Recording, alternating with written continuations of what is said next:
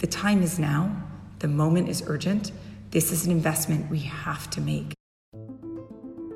The China Current continues its special coverage on the coronavirus outbreak.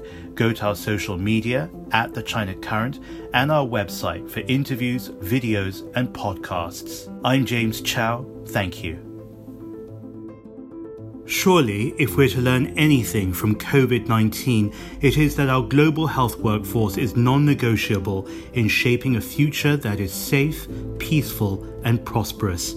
Thousands of nurses and doctors are infected in Wuhan, and as the outbreak spreads globally, there is every risk of that happening again. Dr. Tedros has called for more urgent supplies so that our health workers can protect others by protecting themselves. Last year at the World Health Assembly, I met Dr. Vanessa Kerry, a physician at Massachusetts General Hospital. She is the co founder and CEO of Seed Global Health, a nonprofit that invests in health systems by training what's being described as needed professionals in resource limited settings. We sat down at the Palais in Geneva where the assembly was taking place. Dr. Vanessa Kerry, start off by telling me a bit about yourself, your background in medicine, and how you've chosen to propel that into a completely different area of work, which we'll talk about in just a minute. My career, um, the starting of Seed Global Health, in many ways was born the day I was born. I grew up in a house of public service with a father who was in politics and in one form or another, and a mother who grew up as an advocate for depression at a time when nobody was really talking about it. She wrote a book called You Are Not Alone Voices of Hope and Experience for the Journey Through Depression at a time when nobody was willing to destigmatize the the really the condition. And so I had seen both my parents really be champions of important causes and that was something that just was in my lifeblood. And when I was 14, my father took me on a trip to Vietnam when he was trying to normalize relations. And I'd had the experience of seeing some of the poverty and disparities we have in the United States. But I was really shocked by the poverty that I saw in Vietnam. I had never experienced quite that degree of widespread poverty. I mean, everywhere we went, I felt like people did not have enough. Not enough clothes, not enough food, there was not access to services, there were not many cars, there was no electricity, there was no running water. And I was 14, so I can't pretend I had it all figured out at all, but it really stuck with me. So that when I went to medical school, was deciding to go to medical school, and I knew I'd always wanted to be a doctor. I believed in being in service to the people, and I loved the physiology of medicine.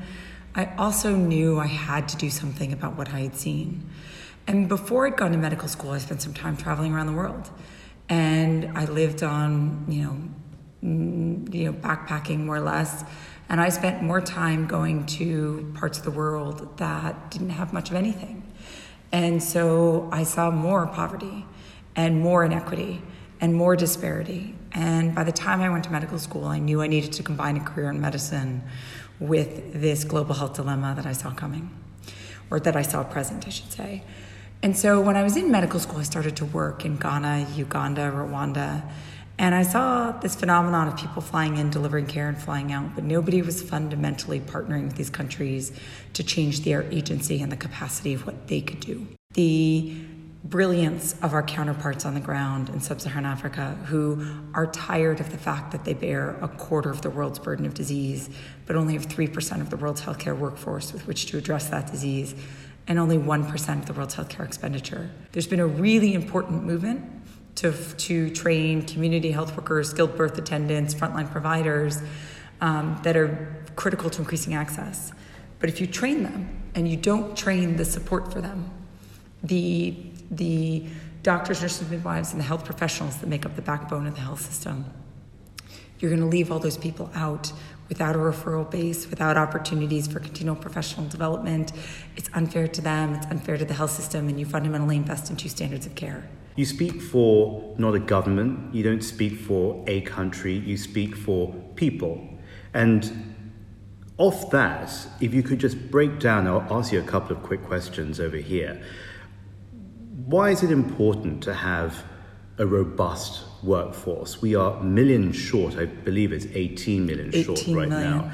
What happens um, when you don't have the 18 million around, what's going to be the human impact cost? Health is fundamental. There is a return on investment in health of, you know, nine for every one unit that you put in an investment, if you will. It is immense in terms of being able to increase GDP. So countries that have longer life expectancy have higher GDP. On a household level, a quarter of households that get affected by non-communicable disease will have such catastrophic costs that they'll fall under the poverty line. Half the houses affected by malignancy will fall under the poverty line. A study was done in Zambia that showed when the main breadwinner dies of HIV, two thirds of households have an 80% decrease in income, 60% of households have to move to cheaper housing, 40% of households lose access to cleaner running water, 21% of girls in those households stop going to school, 20, 17% of boys stop going to school. When you provide a robust health workforce, essentially further down the chain, you're helping countries deliver on a fantastic economy, wealth, opportunities, employment. If the incentive is so strong, what do you think it is in our culture as members of mankind that makes us so slow to learn all these lessons? What is it? I've always tried to make sense of that. It's a great question, and I'm not sure I have the answer. I think that there's always competing priorities among governments when I speak to them. Do I start by building the roads and the infrastructure that people can use to get to the hospital? For me, though, everything does fundamentally start with health because if you're healthy, you can go to school. If you're healthy, you can care for your family. If you're healthy, you can show up for work. It's critically important. Investing in people, I think, has traditionally never been a prioritized thing. If you look at the 1980s and structural readjustment programs, the major multinational entities were pushing governments to not invest in the social sector. We don't value education. We don't value health for some strange reason. You heard Madam President, you know, Ellen Johnson Sirleaf, the former president of Liberia, speak about the importance of delivering health as the fundamental piece of rebuilding her country from conflict. Further, you know, Ebola happened in, in West Africa at a scope and scale that it did because there were not enough health professionals to, you know, recognize what was happening, to sound the alarm, and to mount the response. A single three-year-old boy in December of 2013 became a $53 billion economic hit, about 30 billion of which was just from the disruption of health services after Ebola, not direct Ebola care. 28,000 cases, 11,000 deaths, six countries, six continents, 230 health workers killed. And, and, and Madam President, her first action basically was to call for the training and education of our healthcare workforce to rebuild so it never happened again and she could invest in the most fundamental pillar for the future development of her country. China is trying to increase its own health workforce, as we heard just now at that session, from about 209,000 GPs to about 700,000 GPs. But the second point is where are those doctors going to go? Because I know they say GPs, but in China we have a problem because people, whether it be from a cold to a cough to cancer, they just go to the hospitals because it's more lucrative for doctors to work there.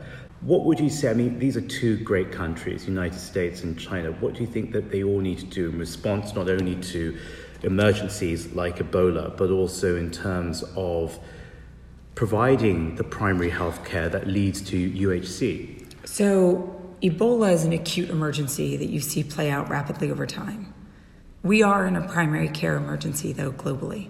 Certainly in the United States, certainly in China, and everywhere. Yeah. And that needs to be recognized as an emergency as such. We could save so much money on one note, but more importantly, we could save so much suffering, indignity, morbidity, mortality if we invested on the prevention side, and that is directly delivered through primary care.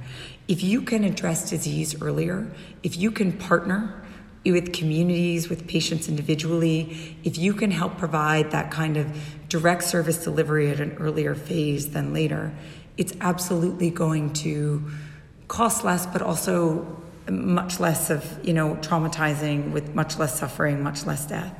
And it is going to be scaling up GPs, but it's not just scaling up the numbers, it's scaling up numbers and making sure that we are delivering health in the places where it is needed, closest to the communities, because that also will start to unburden the tertiary care center. We helped open the doors of a school of midwifery in northern Uganda. We provided half the faculty the school needed to get its accreditation. It's just graduated its first two classes over the last two years of midwives, 74 graduates over the last two years. Almost all 74 are working in the north part of the country where they were trained, and they're all employed. That's a huge statement of what it means when you actually provide quality education training and show what it means to deliver care in a quality way in the places that you want to see it. So the seed question will be you've trained about 16,000 health professionals now. Where are you going to go next? It's a great question. So, SEED just launched its new strategy. Um, we focus on enhancing the breadth and quality of education that is delivered in the classroom and in didactics and in the pedagogy, and bringing new and innovative ways of learning. The second pillar is focused around clinical mentorship training and practice improvement. We bridge that theory to practice gap, which many organizations don't do and is critically important. But the third pillar for us now is about public policy and advocacy, really recognizing that we need to build nurturing environments for the interventions that we are making. We've made many, many in meaningful interventions in global health over the last 30 years of really recognizing global health issues. But many of them have been vertical, many of them have been very targeted. The one place we've never really intervened or invested in is in the full health and comprehensive healthcare workforce needed to deliver care. And we that to, to, me is urgent. And we need to take care of that workforce as well. It's not just getting them into place and getting them to deliver. Retain them, they honor need to them, be absolutely. exactly. And to to honor, I think, is a great word. I do quickly need to ask you though about what the president said um, about youth and women being the future of this. Do you see that reflected in the numbers and in the nature of the people you train? So, the vast majority of our work is in um, women's health and training women. Because we do nurses and midwives, and the vast majority of nurses and midwives are women, youth is critically important for us. We taught a young um, student in Tanzania, for example, who we, sh- we helped show neonatal resuscitation after he spent time working with us, he went on to a rotation where the team was passing a child, a small baby who wasn't breathing. Everybody kept walking, and he said, There's a protocol for this. He felt for a pulse, initiated resuscitation, saved the child's life, and was so struck that without equipment, just knowledge, he could change the course of a child's life. He ended up organizing trainings all around Tanzania and is committed to staying in Tanzania and teaching. The time is now, the moment is urgent this is an investment we have to make.